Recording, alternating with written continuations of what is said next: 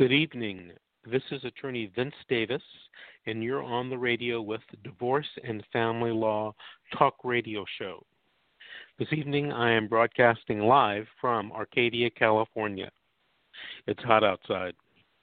The effects of divorce, especially when the divorce involves children, last far longer than the divorce process itself. The consequences of the marital dissolution can affect all members of the family and can last for a lifetime. You've got questions? Well, we've got answers.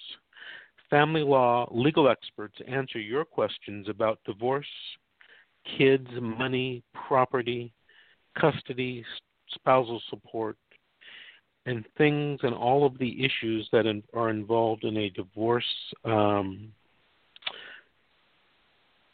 legal case in the courts of California.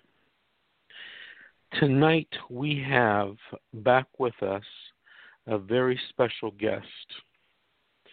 Uh, she has been an, a guest with us before, and she's back tonight, and we're going to be talking about some things.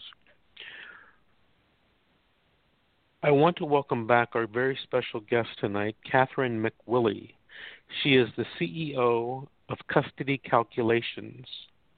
For listeners who are unfamiliar with her work, Katherine has thirty-two years of experience dealing with family law, twenty-four years as a law enforcement officer with the Los Angeles Police Department, responding to radio calls dealing with divorce and custody. She was also a first responder to child abuse investigations. Katherine has spent ten years researching family law, where she has identified that divorce and custody issues may be responsible for twenty-five percent of the crime in the United States. Katherine has been a custody, a child custody and divorce coach for the last eight years, working with clients all over the United States and abroad. By the way, I hear congratulations are in order, Katherine. I hear you are going to be presenting in Prague next year at the International Academy of Law and Mental Health Conference. That's very impressive. Welcome, Katherine. Thank you, Vince. It's a real pleasure to be back with you on the show tonight. And, yes, I am excited to be a speaker at the conference in Prague next year. Katherine, so tonight's topic is on family law reform, utilizing juries instead of judges in decisions dealing with divorce and custody cases.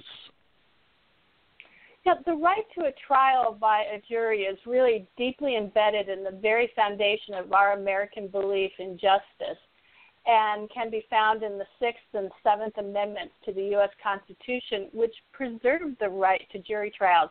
However, this is not a right that's consistently available to all litigants in the civil uh, arena. Well, Katherine, I know here in California, um, litigants in family law cases are not entitled to juries. So, Katherine, tonight, where would you like to begin? Well, I thought we would cover three areas. One is what would be required to implement juries in family law and the impact of this decision, including the impact on the public and private sector, which would bear the brunt of this requirement. Two, since decisions by juries have not been without controversy, have juries demonstrated they can function more effectively in family law than a judge? And three, based on this discussion, do I personally support juries in family law? Well, there's obviously so much more that we could discuss on this issue based on time restrictions. Those are the three areas I thought I would limit it, the discussion to. I guess we could always do a second show at a later date if the opportunity arose. Your thoughts? You know, I, I've been practicing almost thirty years and uh, in family law, and many times I've wondered, cases would sometimes turn out differently if we had a jury instead of a judge deciding issues. So, Katherine, let's get started. Okay, since this is an L A-based show, let's use California as an example. California's court system is really one of the largest in the world. It serves a population of more than thirty-eight million. We're about twelve percent of the total U S population. We have uh, fifty-eight counties and more than five hundred court buildings, two thousand judicial officers, and another nineteen thousand branch employees throughout the state. And during the fiscal year two thousand thirteen to two thousand fourteen, seven point five million cases were filed statewide in superior courts. Now, family law, dissolutions, legal separations, annulments accounted for about one hundred thirty-eight thousand, almost one hundred thirty-nine thousand uh, cases. Other family law filings like paternity, child support, were roughly about another two hundred forty-two thousand, bringing the total number of cases at about, let's just round it off, three hundred eighty-two thousand. Break that down. That's about thirty-one thousand cases per month. And that's if we're collecting all the numbers correctly, we must, which we may not be. For instance, cases are often required to come to court five to seven times before there's actually a hearing. So these numbers capture filings, not the multiple dates for the same cases, which could be another impact when we start discussing uh, juries and the number of continuances and how do we reduce that impact.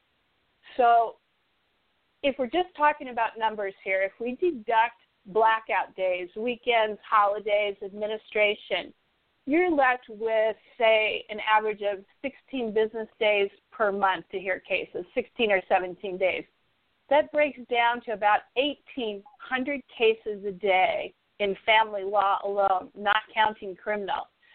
So juries require twelve members plus additional members known as alternates in case a jury member has to be replaced for illness or conflict or any other number of issues. So let's average that to fifteen jury members. That translates to almost thirty thousand additional jury members every day courts in session just for family law. Another four hundred seventy-seven thousand per month and nearly six million every year. Those are pretty big numbers, and I don't think that anyone's really thought about that in that capacity before. I mean, have you heard numbers like that thrown around when you've heard discussions about juries instead of courts? You know, Katherine, I must be honest, and I must confess I haven't heard numbers like that. And to be honest with you, I haven't even thought of the numbers in that manner. Those numbers are staggering. Audience, if you are yep. just joining us, I'm interviewing Katherine McWillie, the C E O of Custody Calculations and a child custody and divorce coach. We are discussing reform issues of using juries versus judges in family law cases. Uh, Katherine, what else should we be discussing regarding these jury numbers? Well, these numbers are not to be equally distributed among the public. Language issues, family or medical issues, or other hardships are going to remove a significant percentage of the population, just as they do now in criminal courts and other civil hearings. So that's going to place an even greater burden on the remaining pool of available applicants. But the hardcore reality is if we're unable to sustain the jury numbers necessary to meet the demands, cases are going to need to be continued. This one issue could result in further delays and backlog in an already overburdened overall family law court system. Now, does that mean we should not consider the option? Not saying that, but we better pretty, think pretty hard and long on the plus and minus column. Is this really a viable option when we discuss reform, considering the demands it would place on the entire system and the public? And I'll go into that a little bit more in a moment. Well, Katherine, you mentioned a moment ago that there are other considerations. What are those issues? But you don't need to be a mathematician to see these numbers are pretty big, and the demand is not just going to be on the public. for working jury members, there's going to be an additional burden on employers who need to give employees time off for jury duty.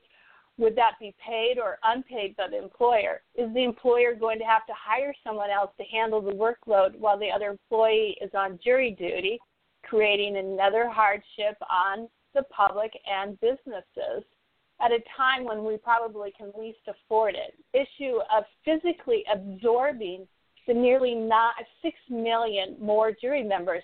This isn't going to happen without additional court staffing, management systems, even parking spaces. Now, why would parking be an issue? Because the courts don't have sufficient parking for witnesses and jury members now and sign contracts for additional off-site parking. One of the reasons why you see so many cars, police cars, parked in the red, which is now discouraged and costing taxpayers thousands of dollars for officers to park in these parking lots too. Plus, smaller courtrooms without jury boxes would have to be merged to accommodate jury seating. So now we're going to have fewer courtrooms that will create more delays, larger backlogs, not just in family law but elsewhere in the civil and criminal cases, causing a ripple effect through the courthouses that would be impacted. Another issue is jury members are paid about fifteen dollars a day in California. In some states, it's forty dollars a day. That's going to add another eighty-five million dollars just to the California court budget, money that we don't have. And that money is going to have to be come from somewhere. So you can see that the issues of juries is very far from being simple or inexpensive to implement. However, one of my primary concerns is really the personal impact and hardships of this decision on the public. Let's start with transportation issues. Not everyone owns a vehicle, and public transportation is not always convenient or available near courthouses. Public transportation would be an additional cost to families. Child care, another issue. If the jury member is a single parent or has parenting time during jury duty, how are these children going to get to school if a parent must be at the courthouse at the same time? You know, we aren't connected in our neighborhoods the way we used to be, and there may be no one available to help. And just like businesses, the public is going to face reduced wages, possible loss of employment, and other emergencies that come into play to men- depending on the number of days a jury service is going to be required for each member.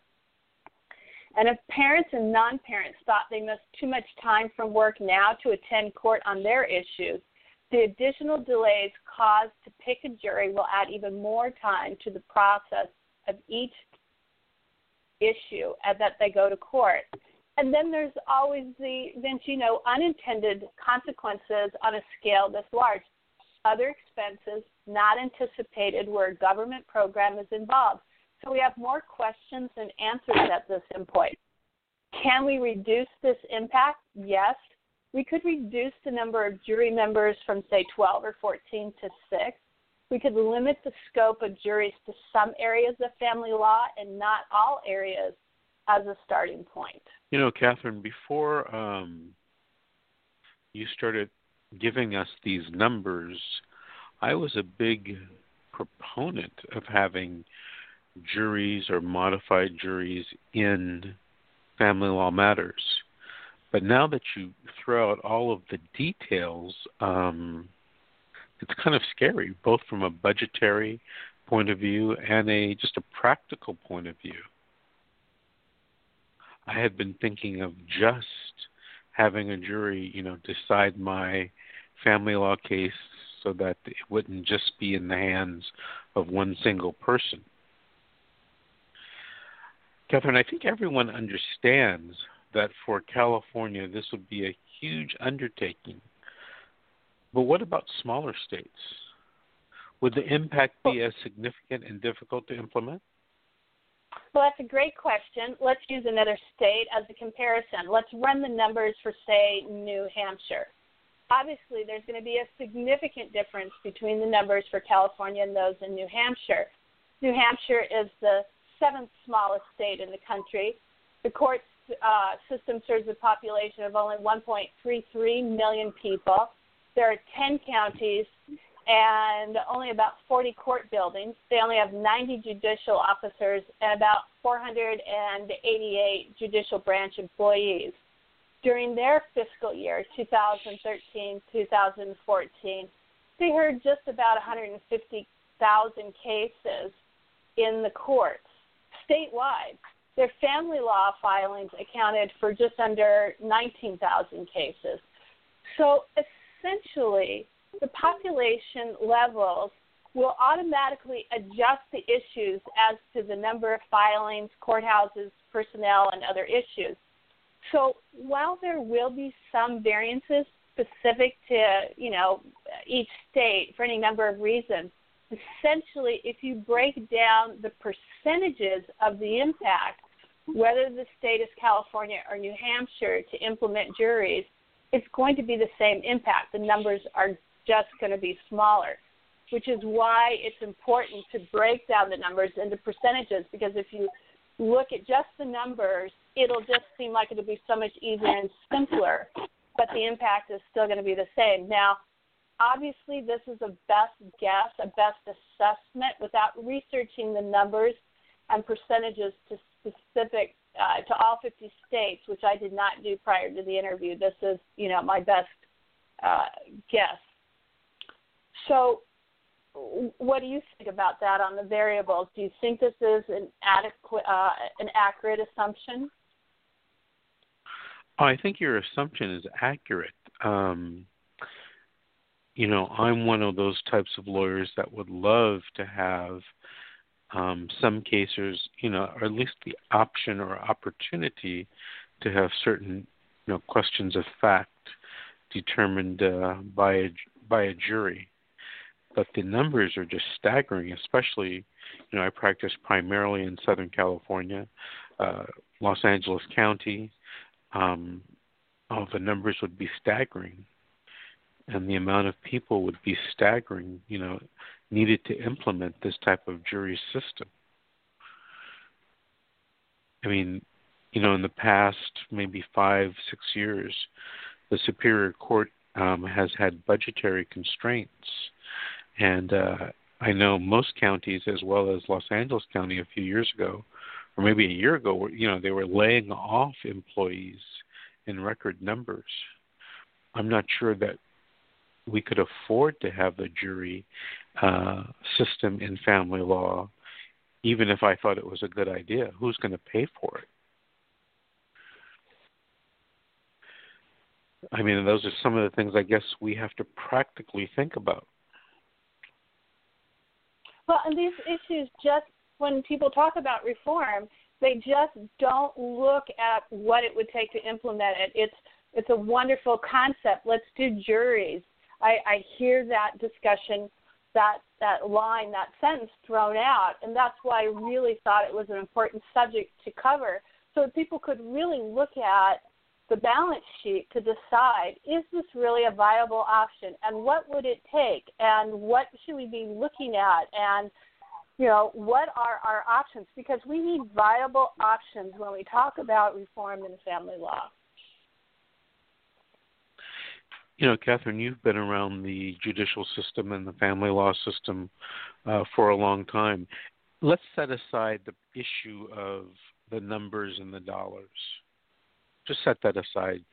Do you think it's a good idea for jurors to decide cu- issues of custody and visitation, or should we leave it to the family law judge?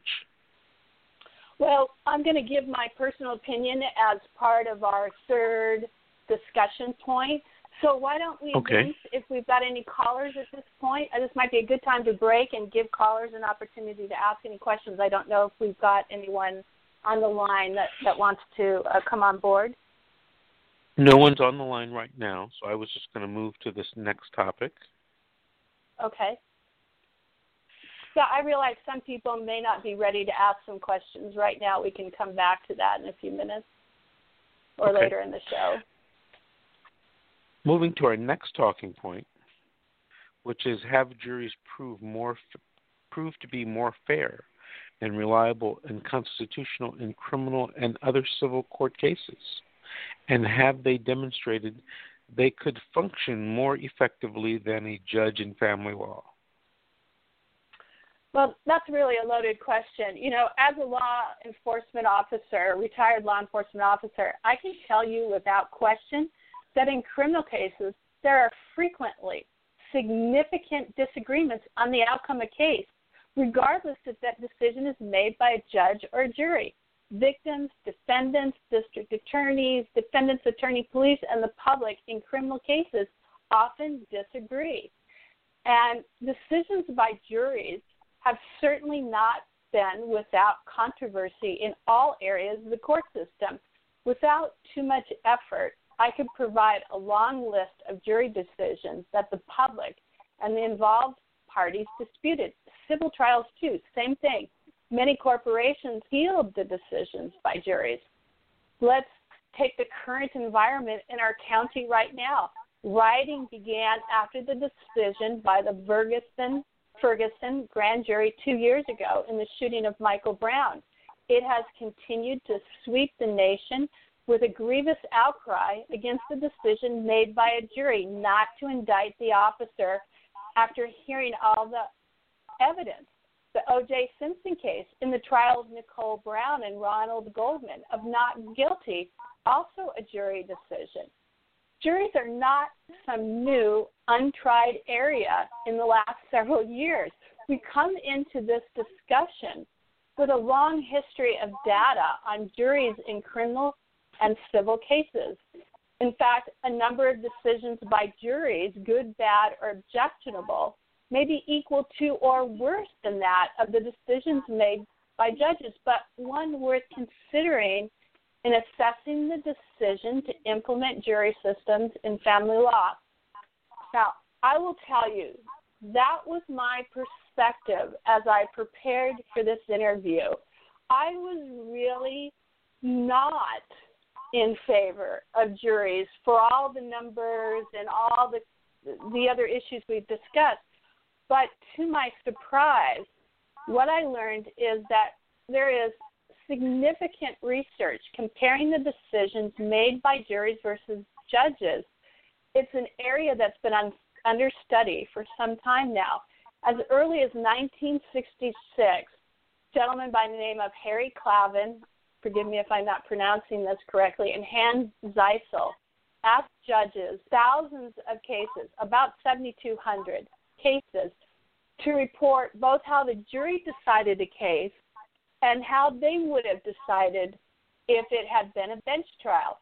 In the civil cases, they found an agreement rate between juries and judges at about seventy-five to eighty percent on the issues of liability. I, I have to tell you, I, I really found that surprising.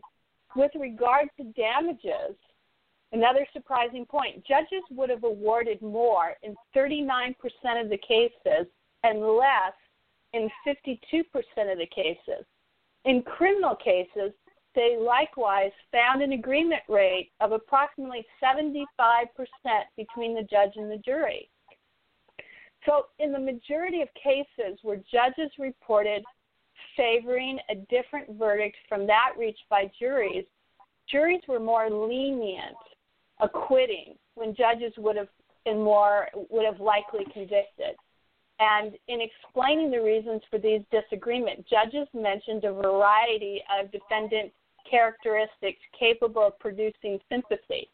And let's face it, the reason why any attorney would choose a jury over a judge is because they feel the jury would be more sympathetic. And the research has certainly proved out what we all believed was correct.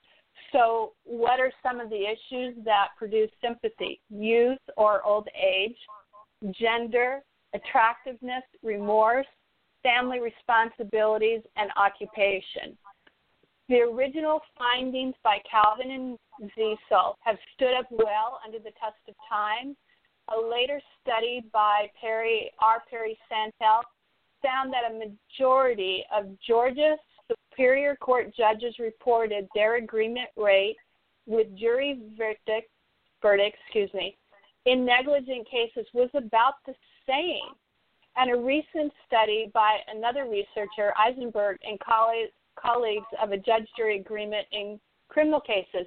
So we're really kind of finding out that there may not be this big, um, may not be this large difference in juries and judges.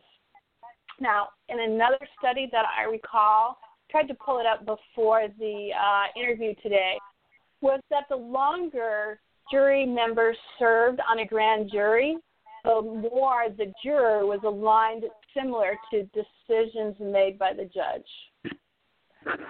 So, I mean, do you find this surprising? I mean, I know I did, Vince. I find it very surprising. Um, of course, I haven't done any studies on it, and I'm just basing it on my experience as a, a lawyer, gut-level feelings and all, which are, you know, sometimes wrong. But I find those numbers very surprising. Um, for example, one of the numbers that you mentioned, I think you said that uh, when, when with regard to damages, judges would have awarded more in thirty point nine percent of the cases and less than fifty-two percent of the cases. I I thought it would have been thirty-nine. That number would have been much, much lower, and and less in uh, fifty-two cases. I would have thought that that number um, would have been much, much higher. Yeah, I, yeah well, I even found it. I found it surprising that there was even research on this. It seems to be a lot of research. Quite a bit, yes. Very interesting. Have there been any books or just articles or studies that have been done and published? Oh, yes. Tremendous amount of uh, uh, published research, study, and books. Staggering, actually. Wow. You know, considering considering I thought this was really a new area. Right.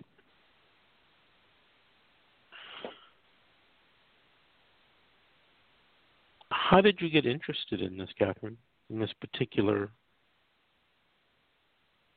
Well, it's, you know, I'm on the forefront of so many discussions regarding uh, reform, and this is just frequently a topic that comes up uh, oftentimes, that parents feel that if we had juries instead of judges, that the opportunity for a more fair decision could be spread out and that it, it wouldn't rest in the hands of one person and that one person, uh, you know, is subject to more bias in a final decision than a jury. And I, I think it warrants any, I think it warrants investigation. There's some very valid points to that. On the other hand, the research is showing that there's really not a significant difference, but again, that's a best guess. We're basing that on criminal and other civil cases. Whether that will bear out under research uh, in family law remains to be seen. Um, my audience, I am, uh, if you're just joining us, I'm interviewing Katherine McWillie, C E O of Custody Calculations and a child custody and divorce coach. We are discussing reform issues of using juries versus judges in family law cases. Katherine, so how do you interpret this data? Well, you know, before we jump into that, uh, why don't we give listeners, do we have anyone ready to um, come forward and ask any questions at this point? I don't have anybody in the queue. Okay, great. All right, so then let's go ahead. And so how do we interpret the data? Well, imagine if all this data is correct. We spend all this time, money, and effort. We commit all to the hardships on the public, the businesses. We pass all the necessary legislation. We find the money. We accept all the consequences, delays, and we find the improvement is so negligent that the cost and hardship was nowhere near justified. Worse, that we should have known going in because the data was there. We just chose to ignore it. Now we have to mop up another system meant to improve the prior system, and we failed. same old story, another failed government program. And, and I am concerned about this. This is a gamble. Could family law data be the exception, which we just said? Maybe, yes, absolutely. I mean, we just don't know. More questions. Do I believe that some cases will do better and some will do worse? Absolutely. Are these cases that do worse justified? Are the cases that do better justified? I don't know. Again, more questions than answers. Currently, there are two states that have opened the door to this issue that have jury trials, Texas and uh, Georgia. Both states provide a limited scope for juries to hear on some, but not all of the issues. Georgia divorce juries can decide alimony, child support, and distribution of assets and debt. Custody of the children, though, is only determined by the judge. In Texas, juries can determine custody, but not the visitation or child support. Texas juries also can hear cases where one parent seeks to terminate the parental rights of another, or if uh, one is trying to prove paternity. During fiscal year two thousand fourteen, Texas had one hundred seventy-four jury trials. Just before the interview, I actually called the administration of the courts for Texas, and they were able to give me the number of jury trials. They weren't able to give me the actual number of days that a jury sat uh, in trials, but they could tell me the number of times that jury trials were chosen. And I was actually surprised the number was this low. When I contacted Georgia administration of the courts, they don't track the number of trials by a jury, and they could not provide any information. So obviously, going forward, if juries are going to be considered on a larger scale, we need to start by finding out what Texas and Georgia have learned. So let me talk, toss the question back to you. What are your thoughts on this? You know, were you surprised, you know, one hundred seventy-four jury trials, and, you know, what are your thoughts on it being a gamble?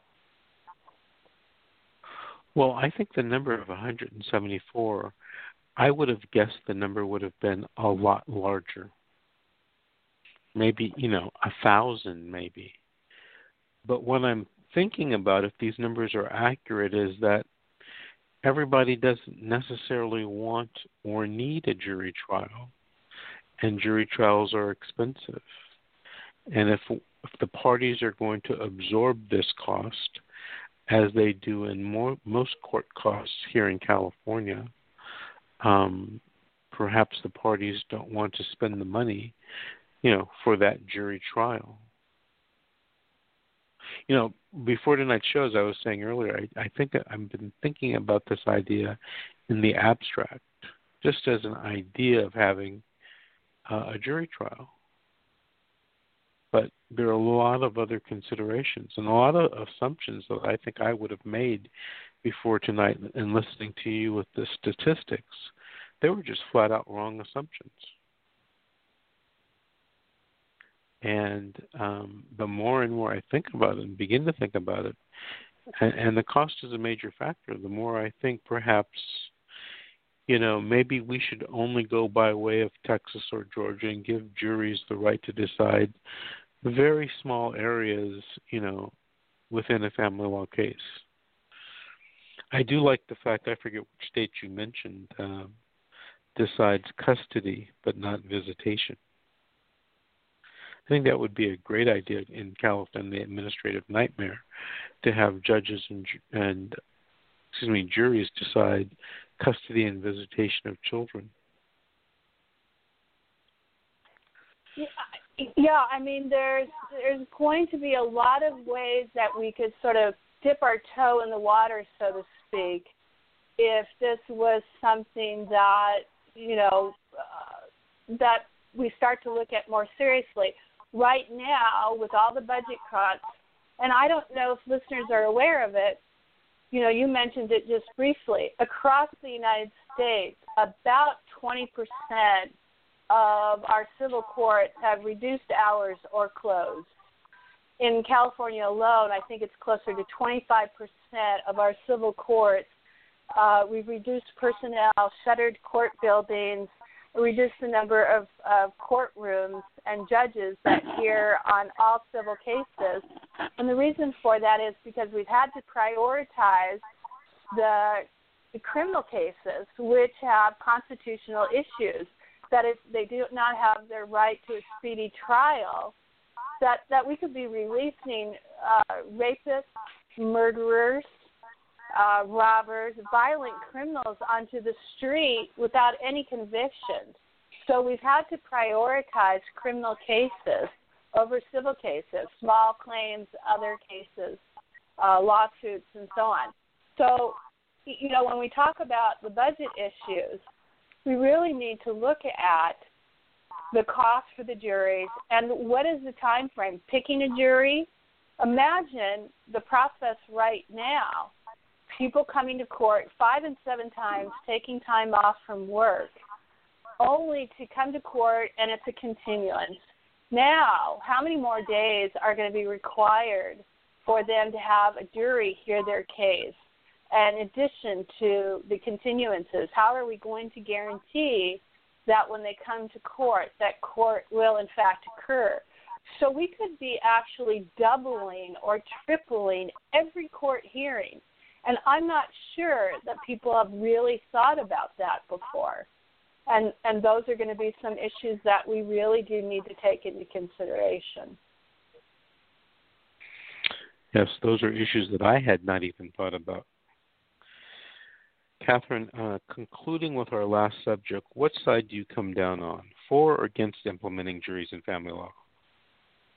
Well, as I sort of hinted at, when someone would have asked me this question preparing for this interview, I would have said without hesitation that I don't endorse juries.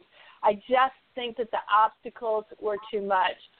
On the other hand, with all the problems uh, in our current divorce and custody problems, attempting to implement juries on a wide-scale basis, I think would be a massive failure right now. But looking with an eye to the future and with modifications to smaller juries, a limited scope like what Texas and Georgia is doing, and additional improvements to the process of family laws, I believe that juries could be a part of the future. You know, when we would, you know, uh, are we talking about five years down the road? Are we talking about two years down the road? Are we talking about ten years? I don't know. We, we've certainly got some budget issues we need to to uh, deal with. We could probably start on a limited basis in one county, you know, say in California. But I think it's a little early to, to say that we're prepared and that this would be a good solution now. But I think it could be part of our future. And I'd really like to understand a little bit more why the decisions in Texas uh, for jury trials was so low. Now, a, a couple of statements that I did read said that sometimes someone would choose a jury trial and then at the last moment there would be a settlement because the other party did not want to have their personal information disclosed to a jury, did not want their dirty laundry, so to speak, aired in front of a jury, and that they actually came to want to have a judge as opposed to twelve members discussing their case. So it'll be interesting to see how the research pans out going forward. It will be interesting to see.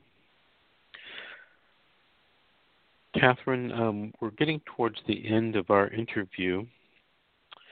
Uh, would you like to make any uh, closing statements?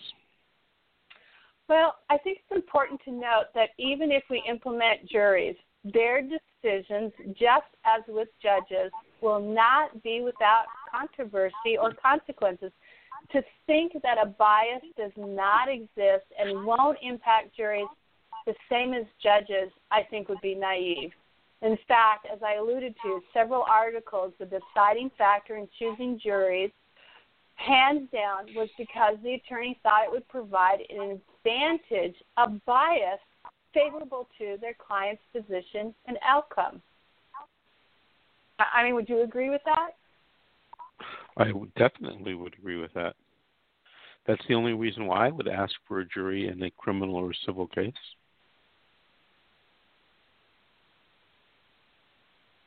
Yeah, I think that's the number one reason anyone chooses juries over judges, and vice versa, chooses a judge instead of a jury too, because you have that option too, where people have the option to choose a jury and still go with a judge. So we really need to recognize that even though many people feel they're running away from a bias with a jury, they're actually just running into a group of twelve people with a bias, not one. And that, you know, can either work for or against. Right. And sometimes a jury uh, doesn't rule or doesn't make a decision that you think it's going to make. Oftentimes. But that's our perception. Again, that's why the research is so important. Perception versus research really shows us what we think we know versus what is true and factual. So it's really going to need to be an issue of research going forward. And then how, however many strides we can make in reform and fixing some of the business practices and family law will really hold the key to whether juries will be part of our future or not. Do you think it's something that's likely to occur in the next five to ten years? I think it's a very real possibility. On a limited basis. Have, I don't think the money's there for a large scale. Have you heard uh, those in the uh, judicial and family law circles talk about this judge option, or excuse me, this jury option in California?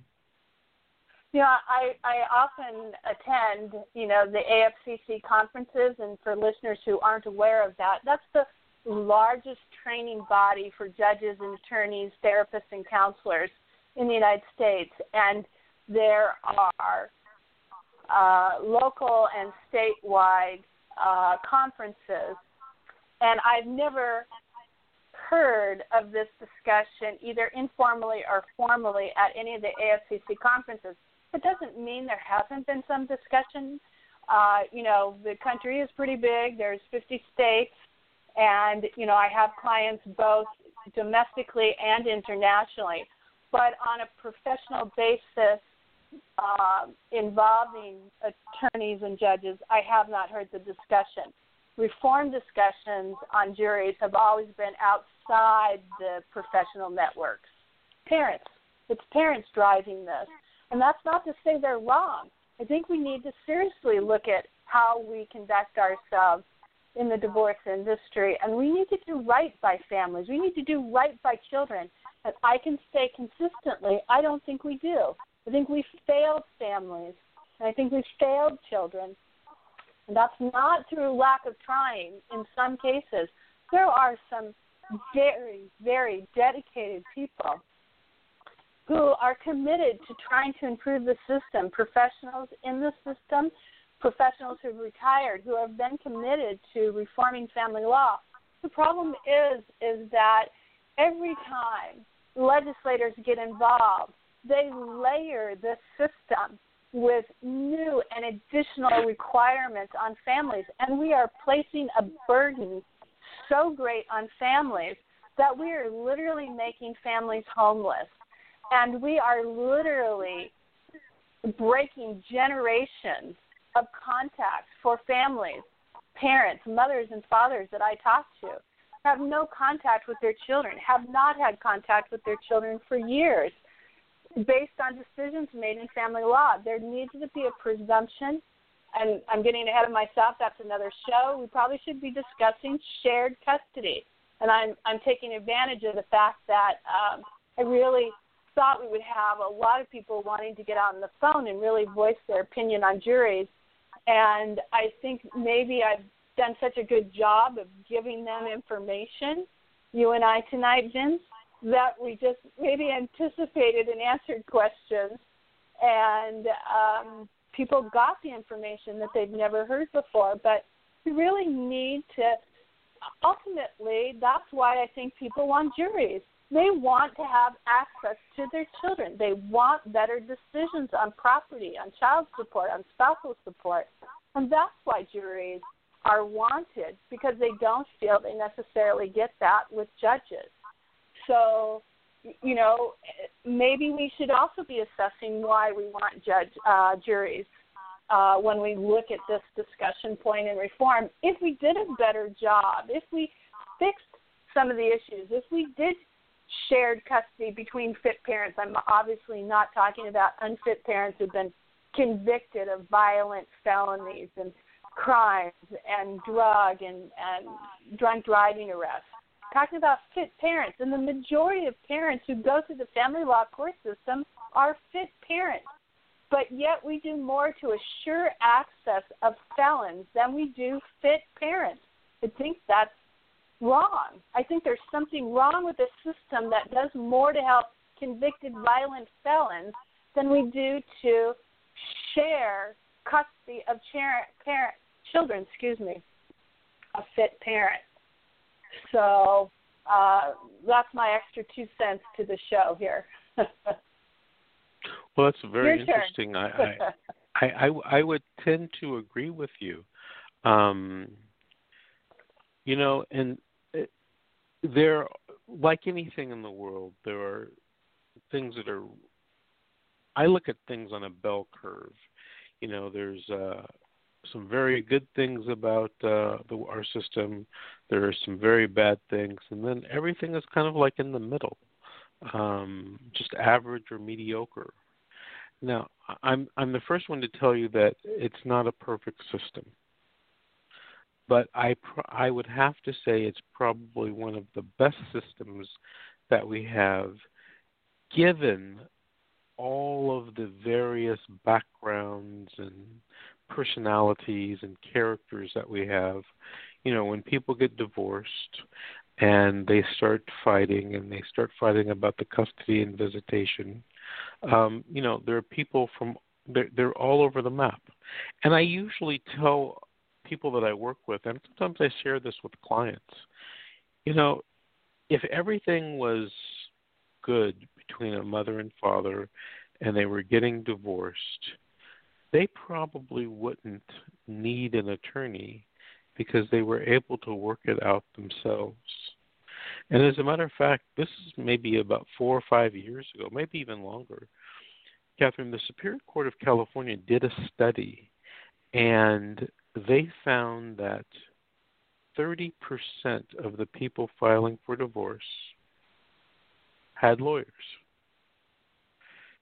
seventy percent did not have lawyers. And they they ranked from one to ten the, the reasons why people didn't have lawyers.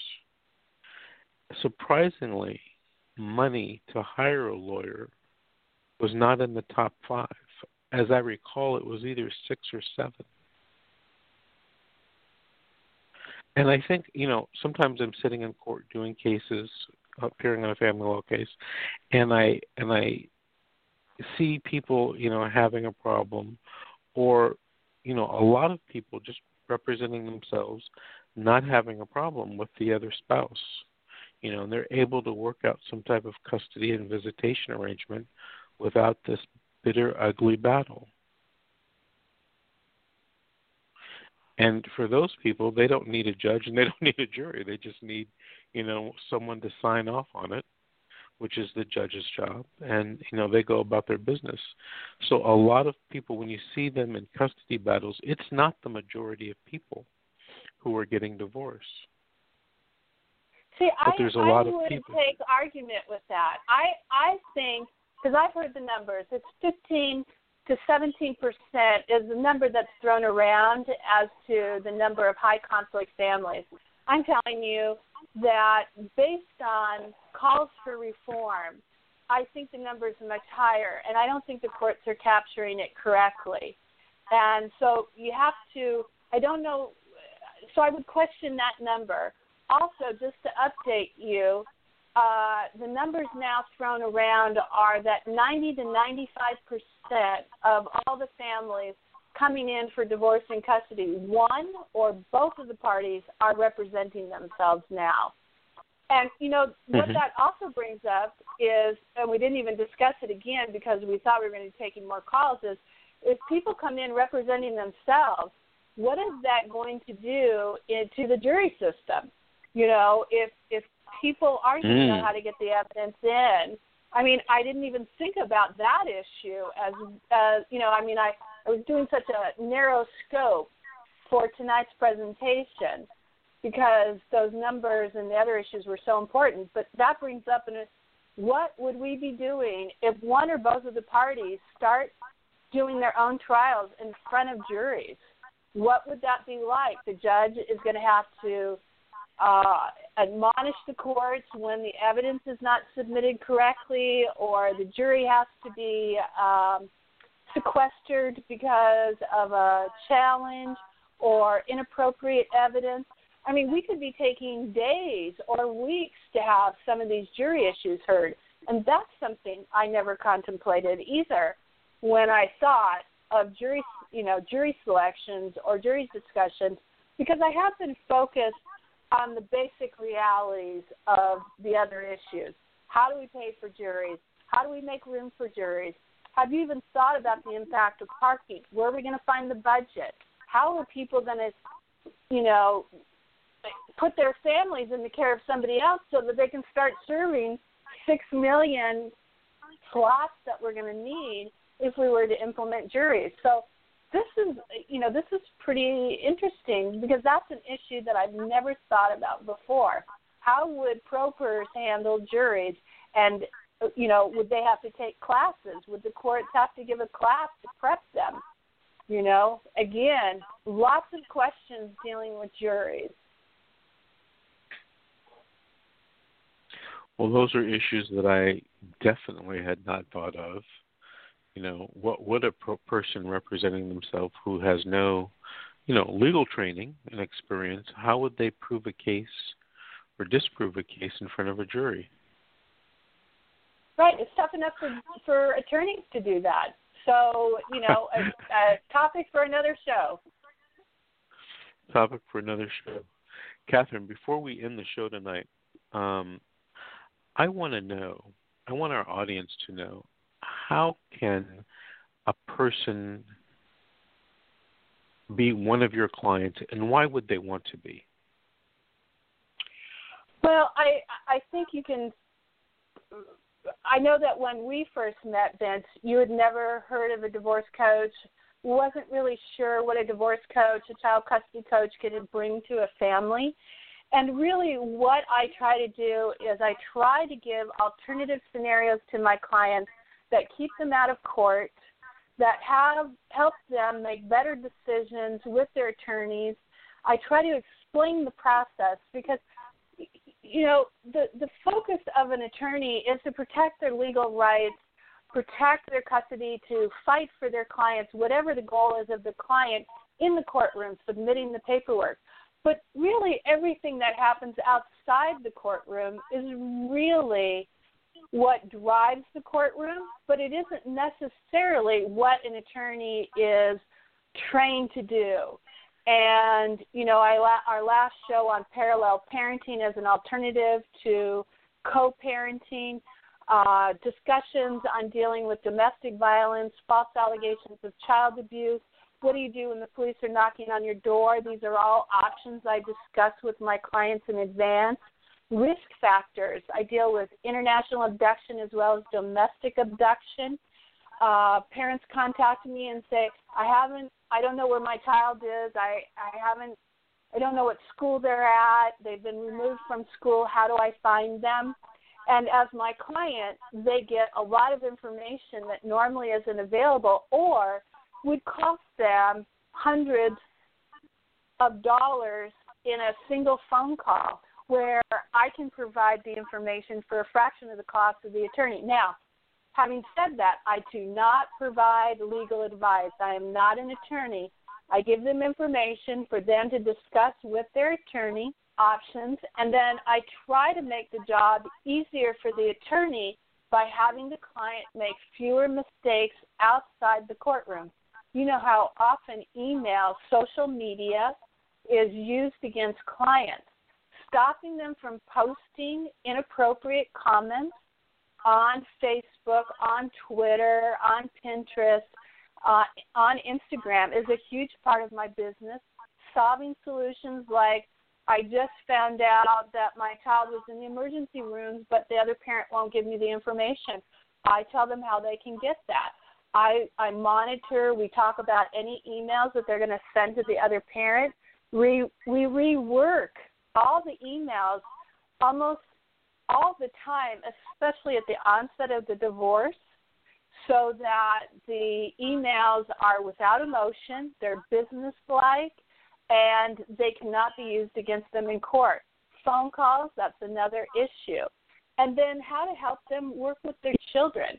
Children are under tremendous emotional toil, and I give them the perspective of what their child might be feeling or how they can deal with different issues that will help their child cope better at school, how to not fight with the other parent over homework issues, what are their alternatives to getting report cards or school pictures.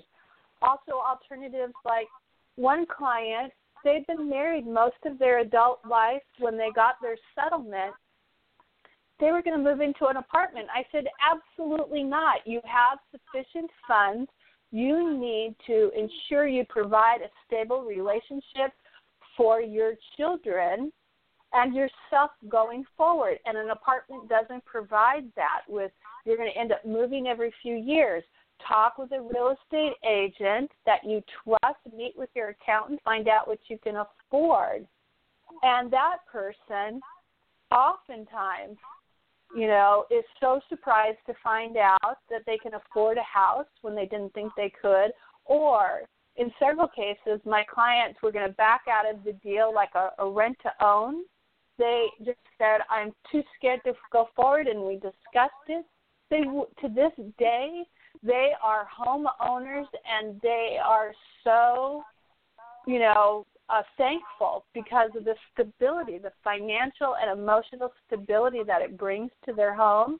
Even if they decide that they want to keep the family home, or can they afford to keep the family home, or if they can't, should they downgrade, or under what terms should they give up the family home?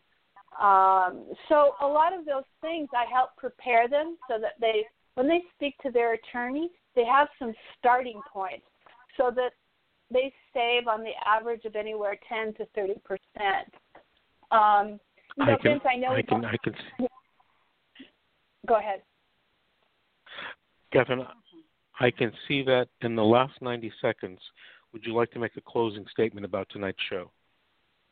Yeah, I just want to remind listeners, and thank you. I, I always like to be cognizant of the time.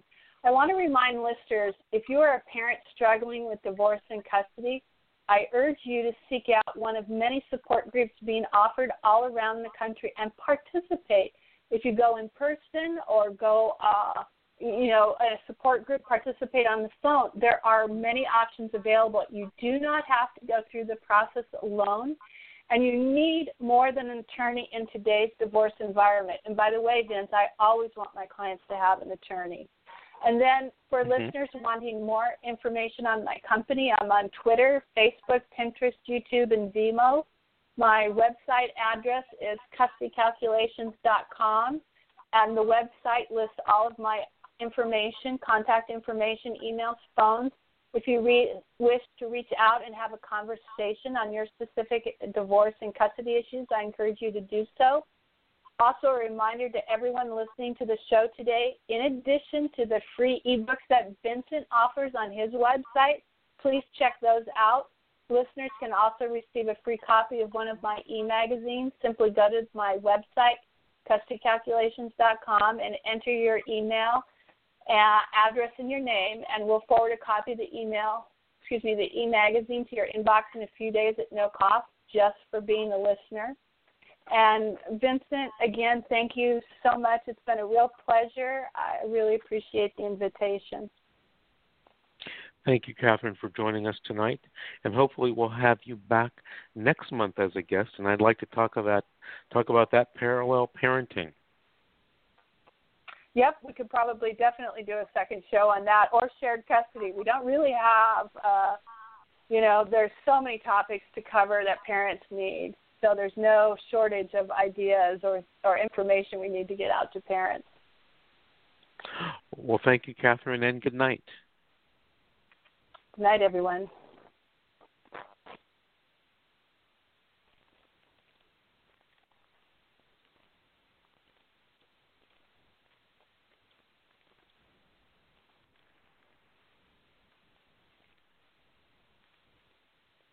Lucky Land Casino, asking people, what's the weirdest place you've gotten lucky? Lucky? In line at the deli, I guess? Aha, in my dentist's office.